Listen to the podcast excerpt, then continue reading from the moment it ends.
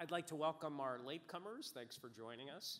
Um, our next speaker, I've followed his career with some interest, uh, actually most of my life. Uh, actually, I'm the next speaker. So we're going to talk about new drugs for H I V. I have no disclosures. Objectives are to identify investigational new H I V drugs in existing classes and to identify investigational new drugs in newer classes. And finally, to identify regimens most prom or drugs most promising for treatment-experienced patients. So let's start with a question. Which investigational antiretroviral drug listed here is most likely to benefit a heavily treatment-experienced patient? And you can see the choices. So vote for one.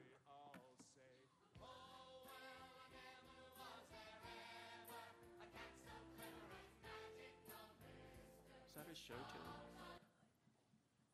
What song was that? Was it? It was Cats, really? Oh my gosh. Yes, I know. It's just like a bad burrito. It's coming back. Think about that one. Okay. I'm not as nice as Doctor Brooks, so I'm not going to tell you what the right answer here is. But you can see that the audience didn't agree. So we're going to talk about that. Okay, another question. Which investigational class of H I V drugs is farthest along in development? Is it an R Nase H inhibitor, a maturation inhibitor, a C D four attachment inhibitor, a C X C R four antagonist, or a C D eight agonist? You're the woman I want. You are the one I want. Ooh, ooh, ooh, honey. The woman I want. You are the one I want. nineteen seventy-eight. Ooh, ooh, ooh, I had hair down to here, if you can believe it. Okay, let's see what people said. Okay, only twenty-five percent of you recognize the correct answer, which is that it's a C D four attachment inhibitor that's farthest along. Maturation inhibitor, uh, well, I'll update you today on what's going on with that class. R Nase H inhibitor, there's never been one tested. C X C R four antagonist, they have been tested, but the candidate drug actually failed in that class. There's no additional one. And I made up C D eight antagonist, and four percent of you voted for that. So, all right, so we've got some learning to do. So the news is that the pipeline for H I V drugs continues to be populated, as you can see here. Um, I've broken it down for the existing classes, so new nukes, new non-nukes, new protease inhibitors, and then new types of entry inhibitors, new integrase inhibitors, and the brand new class of maturation inhibitors. And I, as you can see, I've broken them down. Some of them are uh, really in advanced development. And what I'd like to do with this talk is to pick out the ones that either have unique properties that are worth knowing about or are farthest along in development. And that's how I chose among the many compounds that you see listed here. One more question. Which new H I V drug is being investigated for both treatment and prevention? You can see the choices there. I am not throwing away my shot. I am not throwing away my shot.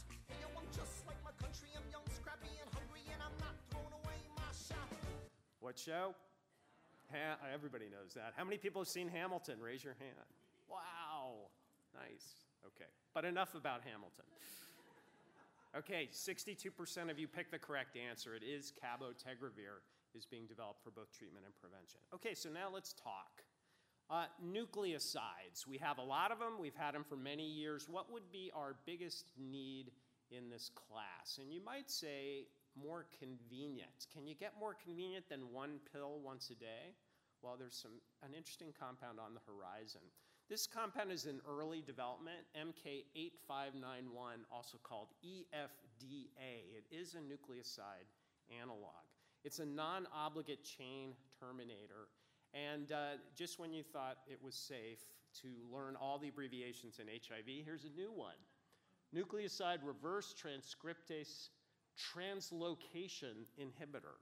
It's an N R T T I, so it inhibits the reverse transcriptase by preventing translocation as the enzyme moves along the template. It has potent antiviral activity in the test tube, not only against H I V one, but also H I V two, and it's active against multi-drug resistant strains of H I V. But what's the interest, the real interest in this compound? And that is how long-acting it is. So here's clinical data that was presented at the C R O I meeting. At time zero here, this is a small study, only six people. Um, H I V-infected people took this drug as monotherapy, one dose at time zero, and you can see ten days later, they continue to have suppression of about one point eight logs. So this is an extremely long-lasting agent, which would lend itself to weekly dosing. Now, we've had daily dosing for a long time now. People have talked about every other day dosing, but many of us who treat patients think, well, that might confuse people. Once a week really might be a step forward. They went on to show some animal data, and they used a parenteral formulation, so this is an injection. Two different ones shown in red and green. This is animal data, but what you can see here is one injection parenterally actually lasted for months. So a nucleoside that potentially you could inject and that would last for months. It's in early development, it's only phase one, but this is an example of where the future of antivirals might be. Weekly dosing, or even monthly dosing, or less frequent dosing than that.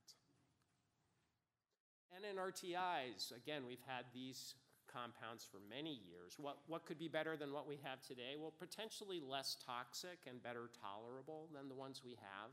Active against non-nucleoside resistant viruses would be helpful, and fewer drug-drug interactions.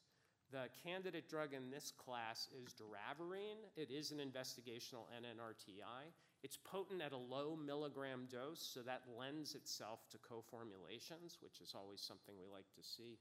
It is metabolized by the familiar C Y P three A four enzyme, but it's neither an inhibitor nor an inducer, and that's in contrast to the other N R T I s, and that may mean fewer drug-drug interactions. And another quality of this compound, it is active in vitro against a number of N R T I resistant viral strains. So you can pick out some of the more common mutations here that this compound has activity against. K one oh three N associated with efavirenz, Y one eighty-one C associated uh, with nevirapine, and even combinations. The E one thirty-eight K is associated with rilpivirine or etravirine resistance. So there, uh, there is potential there for activity. In a phase one study that was published earlier this year, small study of um, eighteen treatment-naive people who were randomized either to placebo, shown in green, or one of two doses of doravirine over a short seven days. And you can see the doravirine arms associated with about a one point five log drop in viral load level. So potent antiviral activity of this compound. And that's supported moving forward with a phase two study, which was presented at the C R O I meeting this year by uh, Jose Gattel. And this was uh, treatment-naive individuals, a much bigger study, several hundred people, with detectable viral loads above one thousand and C D fours above one hundred. Everyone received T D F F T C, and then they were randomized in green to doravirine, or the control arm in gray was efavirenz. We're looking at the proportions suppressed to less than forty, and you can see by the end of forty-eight weeks, it was just about eighty percent in both of the groups without significant difference. So showing comparable virologic activity to a standard efavirenz-based regimen. What were the differences? Uh, well, as you can see here, this is one or more adverse events. And uh, the important line to look at here are what the investigators considered drug-related adverse events or side effects. And you can see thirty-one percent of the doravirine group versus uh, nearly twice as many, fifty-six percent of the efavirenz group. So better tolerated in this small study. And I should say, uh, this phase two doravirine data supported moving forward into phase three, and this compound does continue in development. What I haven't shown you here is activity against patients with N R T I resistant virus. So we haven't seen those kind of data just yet, despite the in vitro activity against these resistant viral strains. Integrase inhibitors, we've certainly come to use these. We're familiar with the three that we have today. What could be better than what we have today? Well, something that's active against integrase-resistant virus could come in handy, or potentially more convenient. Now, again, our integrase inhibitors today are either twice a day or once a day. What could be more convenient than that? Well, again, maybe less frequent dosing. So a couple candidate compounds in this class. The first is Bictegravir. So it's like, uh, you know, Bic, take your Bic pen and write a prescription for Bictegravir. I'm sure they're going to use that in their uh, advertising campaign. Um, what's shown for you here is in vitro activity.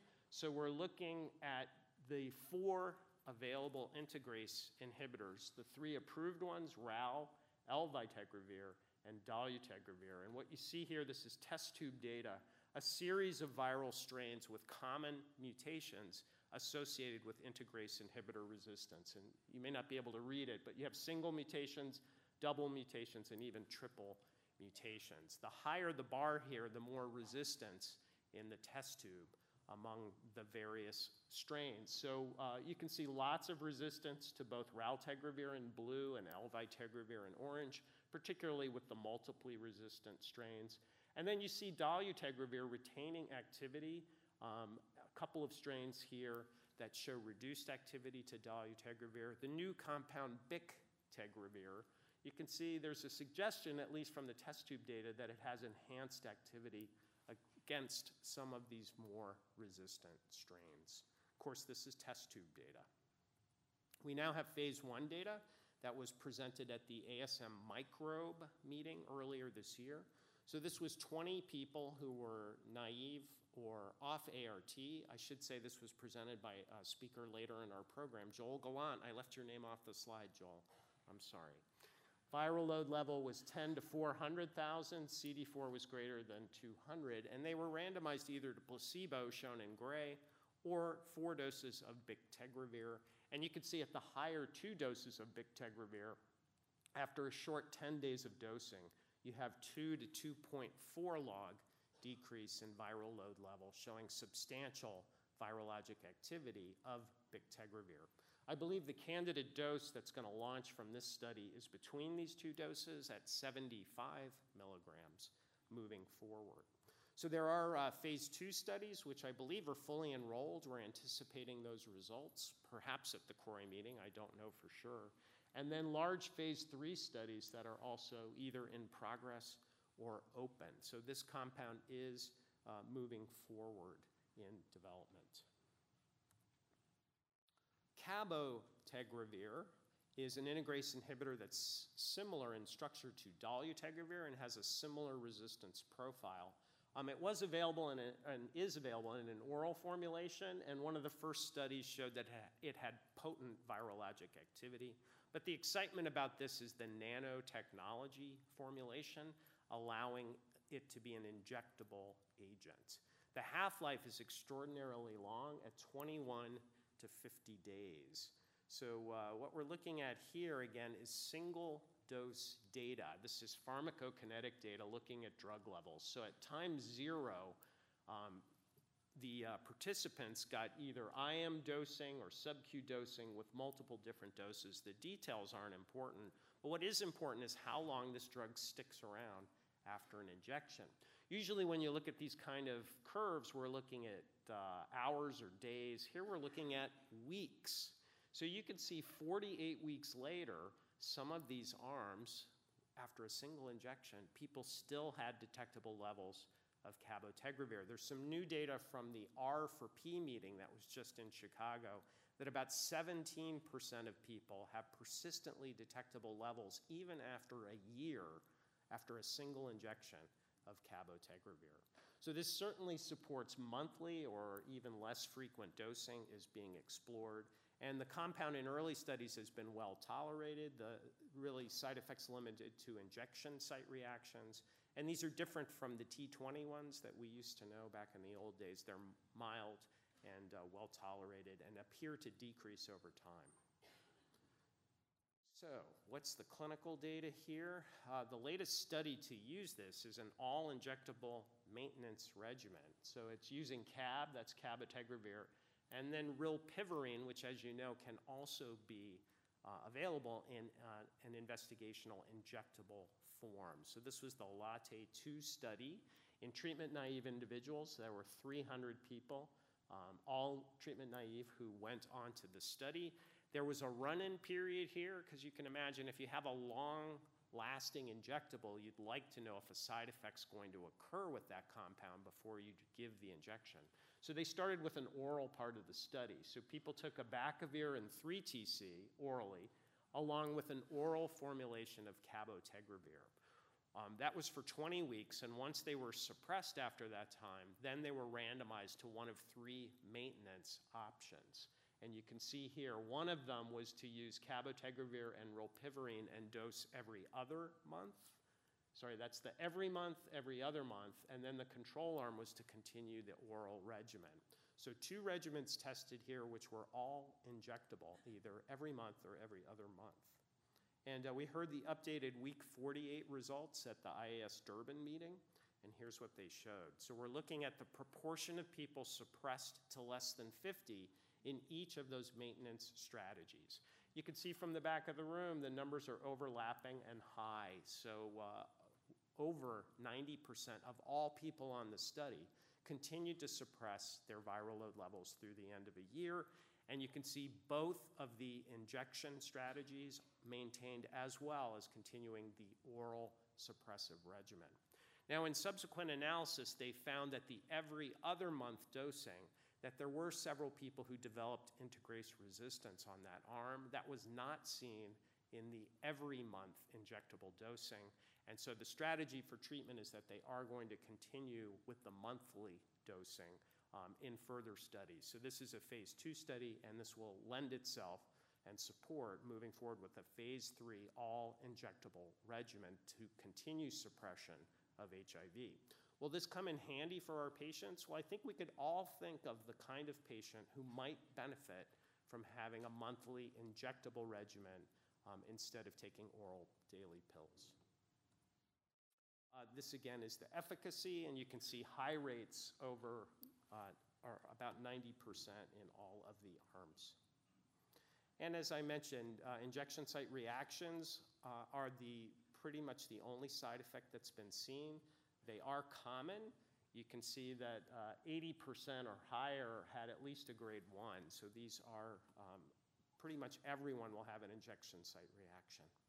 I wanted to mention just one slide because Jeannie Marazzo is going to talk about PrEP later in the day, actually next. Um, but there is a PrEP study that is being designed right now with injectable cabotegravir, and this is called the H P T N zero eight three study. So again, many of you recognize that cab is being developed not only for H I V treatment, but for H I V PrEP. This is a large study. It's going to be forty-five hundred M S M throughout the Americas. And the study regimen is going to be either traditional T D F F T C, one pill once a day, or cabotegravir injections every other month. And, and this study is of PrEP, so it's prevention. Uh, it is double-blinded, so all people will be taking pills and all people will receive the injections. And it's an efficacy study that's fully powered to see if this injectable form of PrEP will be non-inferior to one pill once a day PrEP. And I just wanted to point out there are uh, five sites in the New York area, so if you have people that are interested, please contact them. Bronx, Lebanon, we're doing it at Cornell at our Chelsea site, conveniently located on twenty-third Street between fifth and sixth Avenues. Um, Harlem Hospital, Newark, and the New York Blood Center, which is on the Upper East Side. And uh, Valerie Hughes, our coordinator, is in the front row. Wave, Val. Hi, Val. If, uh, if you have any questions about this study, you could ask Val or me. Okay, C D four attachment inhibitor. That's a new mechanism of action. That potentially is of the most benefit to our heavily treatment-experienced patients who have experienced failure on all the traditional classes. And let me ask you with the old-fashioned way, how many of you have a patient that's failed all current drugs that you're following? Okay, so uh, let's see, sixteen percent of you said yes. So we have H I V entry inhibitors, and they stem for the three stem from the three steps in the H I V life cycle. The very beginning, of course, H I V recognizes the C D four receptor and binds to it through G P one twenty. We're familiar with that. That C D four binding, the very first step in the life cycle. When that binding occurs, there's a conformational change in G P one twenty, and that allows binding to the co-receptor or the chemokine receptor. And once that binding it occurs, then there are fusion of the viral membrane with the host cell membrane. So the three steps of H I V entry have lent themselves to thinking about inhibitors of the steps. Of course, we're good at inhibiting co-receptor binding, so the C C R five antagonist maraviroc is an approved drug that we use occasionally. We also know something about H I V fusion and how to inhibit it with a fusion inhibitor, and of course in Fuvertide, although twice a day injections, it has also been used over the years. But the third step, or really the first step, C D four attachment, we've not had an agent that's in- inhibiting that step. But now we do. Uh, this is the old name, B M S six six three oh six eight. Just two weeks ago, it got a name. So I can tell you, Fostemsavir is the new name for this compound. It wasn't official until a couple of weeks ago. Fostemsavir is an oral H I V attachment inhibitor. It's actually a prodrug of this compound, which also just got a name, and it is Temsavir, get it? So it's Fostemsavir, you take away the Fos, and Temsavir is the active agent. So it inhibits C D four binding by binding itself to G P one twenty. So it's not targeting the receptor, it's targeting the virus itself, the external membrane glycoprotein G P one twenty. It can be dosed once or twice a day. And what you see here is the phase one data at multiple different doses. The details aren't important, but you can see at the highest doses, after eight days of dosing, you get over a one point five log reduction, showing that inhibiting this step of the life cycle leads to virologic activity. Now, one thing that was interesting was that about twelve percent of patients had no activity of this compound whatsoever, and when they went back and looked, there was a specific polymorphism in G P one twenty that, resent, that confers resistance to Fostemsavir without ever having taken it. So this may be another compound where we're going to need to screen for that to show activity before we use it. So this phase one data led to a phase two B study, which uh, the initial results were published in Lancet H I V last year, and then they were updated at the C R O I meeting this year. And uh, as you can see here, it's Fostemsavir versus uh, the control arm uh, was boosted atazanavir. The backbone here is interesting, um, unusual. It was T D F plus raltegravir as a backbone, so kind of unusual. Uh, this was uh, treatment experience, but the definition was greater than one week on at least one antiretroviral drug, so not our typical definition. And they did screen for susceptibility to Temsavir at baseline, and this was about two hundred fifty patients. So they're randomized to one of four doses of Fostemsavir versus boosted atazanavir with the T D F raltegravir backbone. Um, ultimately, they selected the twelve hundred milligram dose of Fostemsavir based on early data and rolled everyone over to that dose. And what did they see? So altogether, at the end of the day, sixty-one percent of the Fostemsavir group was suppressed below detection versus fifty-three percent, so comparable to the atazanavir arm. And uh, side effects were similar in the two groups. As you might imagine, the boosted atazanavir group had more bilirubin elevations, but other than that, both compounds relatively well tolerated. This compound was given F D A breakthrough status um, in the summer of last year because it offers a real step forward to treatment-experienced patients. And the phase three study in treatment experience is fully enrolled. We were a site for that at Cornell, and uh, we're anticipating those results. This is a fully powered study of Fostemsavir in treatment-experienced patients, so we look forward to those results. That's why this compound likely has the most promise for the heavily treatment-experienced patient. That's a good fact to know. isn't it? Okay, lastly, another new mechanism of action is the maturation inhibitor. This is a novel mechanism of action. We've seen a couple of these enter clinical development, and it, we know that baseline polymorphisms for this class also will be important to consider. So how do maturation inhibitors work? In contrast to the last mechanism, the very first step in the life cycle, maturation inhibitors work on the very last step. So the H I V virions bud off from the cell, but they need subsequent processing for full infectiousness and maturity. They're polyproteins. They have polyproteins, which are long strands, which have to be chemically cleaved for full infectiousness to be conferred to these particles. So the way these are cleaved is a familiar enzyme to us, H I V protease. So it will cleave this, the various components of this polyprotein into their individual proteins, and then that confers uh, full maturation of these particles, and they can now infect the next C D four cell that they come into contact with. So we're good at inhibiting maturation now. We use protease inhibitors, which stop that chemical cleavage. But another way to do it would be to develop a class of compounds that binds them together, so preventing the protease from cleaving. And that's how the new maturation inhibitors work. So they bind to two of these components and prevent that cleavage from happening, and so the virus doesn't fully mature and is non-infectious. Now, as I mentioned, we had an older compound, bevirimat, that entered clinical development, which was one of these. But it was found early on that people that had certain polymorphisms had no activity of bevirimat, and it was very common. Roughly fifty percent of people, without ever having taken a maturation inhibitor, had polymorphisms that conferred resistance.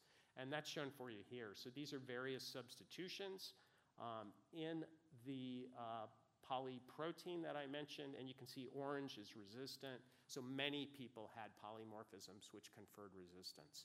The next uh, second, so-called second-generation compound, one seventy-six, did demonstrate activity in the test tube even against these polymorphisms, and that led to support its clinical development.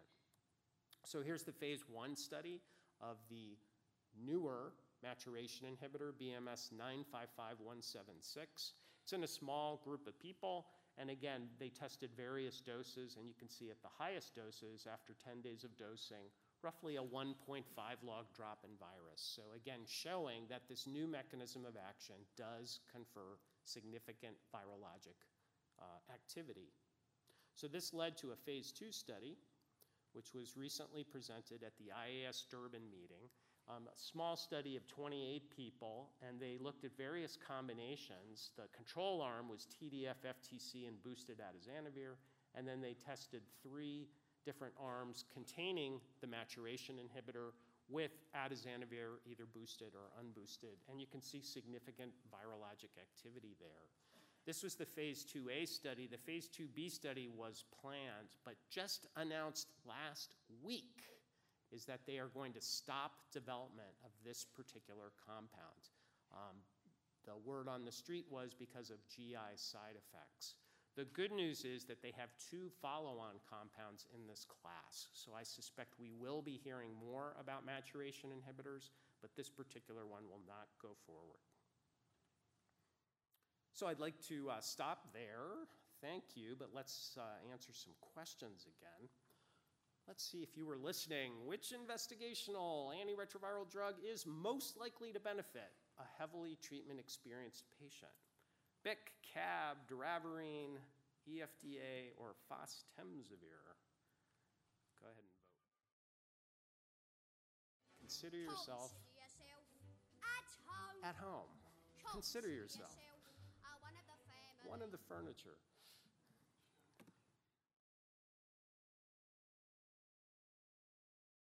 Great. So sixty-six percent of you realize that the compound with the new mechanism of action is that also has completed phase three development in treatment-experienced patients has the most promise for a heavily treatment-experienced patient. So I'm going to stop there right on time. Look at that. Nice. So fostemsavir went from twelve percent to sixty-six percent. It helps to say, this is the answer to the question I'm going to ask you. All right, so I'm going to stop there. Thanks for your attention.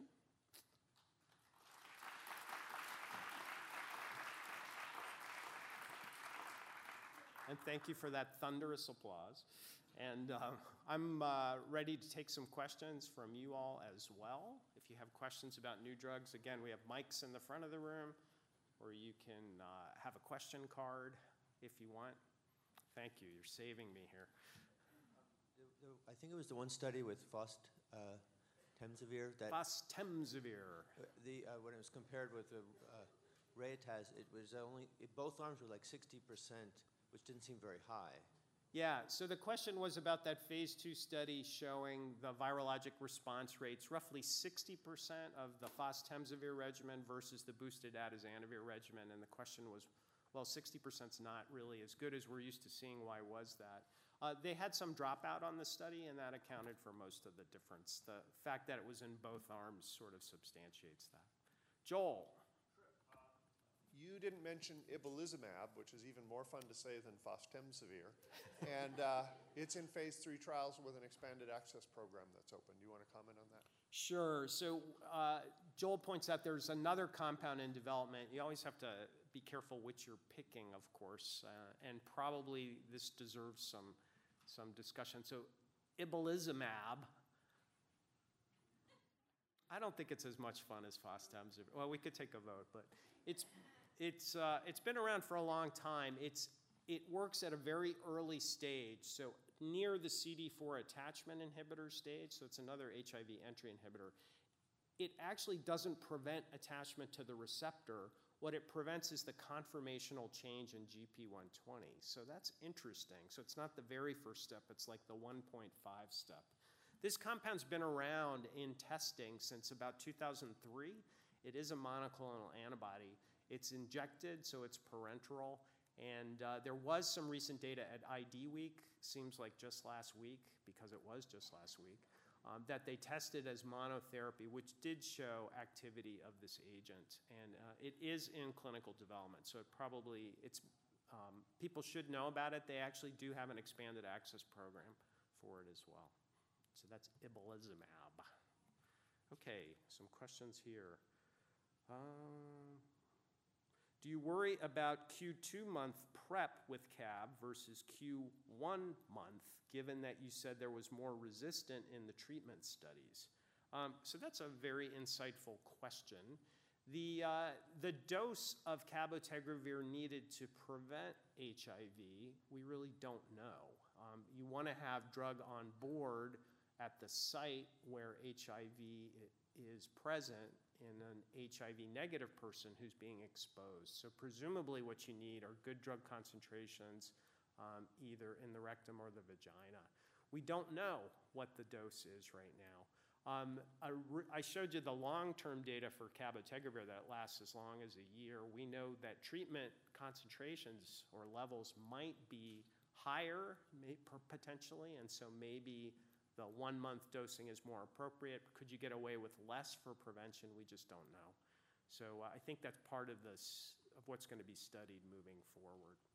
Um, whether people would show up for one Q monthly uh, injections for H I V prevention, I think, is an open question. Why do grants not qualify as disclosures? Oh, that's, that's like a philosophical question, isn't it? Um, my disclosure, when I said I had no disclosures, uh, that means I have no direct payments from pharmaceutical companies or device companies, which is true. Um, I don't receive grants from any pharmaceutical companies either. We do receive grants from the N I H, so consider yourself uh, disclosed about that, and uh, the Gates Foundation as well. Any other questions for me? Yeah, Serena. So hearing about the um, long-lasting effects of these, some of these drugs, even up to forty-eight weeks after a single injection, are there concerns that people who don't tolerate the medications but then get a long-acting agent, we can't take it out of their system? Yes, that's a big concern. So once you give one of these long-acting um, compounds by injection, there's no way to get it out once you've done it. And that is a concern to people. That's why many people, I, I think they're being developed with this oral run-in, but of course that won't rule out all effects, will it? So a short run-in will probably get you away from any kind of allergic reaction maybe, but more long-term idiosyncratic reactions are still a risk with these longer-term injectables.